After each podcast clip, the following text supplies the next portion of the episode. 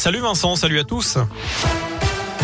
Et à la une, un magasin d'antiquités ravagé par les flammes cet après-midi dans le Vieux-Lyon. Le feu s'est déclaré vers 13h15 dans le commerce situé rue Monseigneur-Lavarenne dans le 5e arrondissement. Une personne blessée a été prise en charge par les secours. On ignore l'origine du sinistre. Sainte-Foy et la Mulatière disent non au projet de téléphérique entre Lyon et Francheville. Ces deux communes de la métropole lyonnaise organisaient un référendum hier. Les habitants devaient dire s'ils étaient pour ou contre ce projet pour améliorer la desserte de l'ouest lyonnais.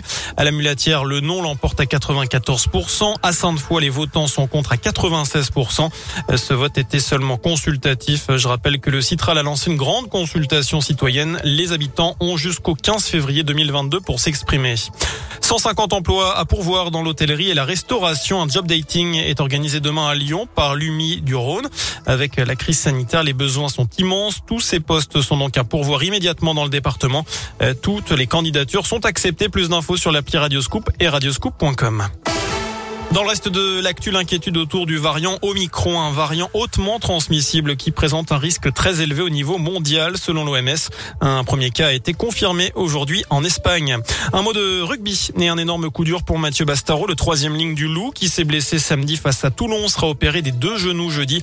Il a passé une IRM aujourd'hui qui confirme une rupture du tendon sur les deux genoux.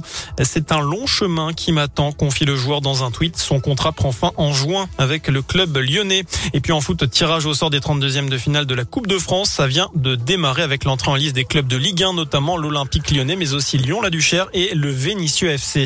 Enfin, c'est l'événement ce soir à l'abbaye de Collonges au Mont la finale du championnat du monde de pâté croûte.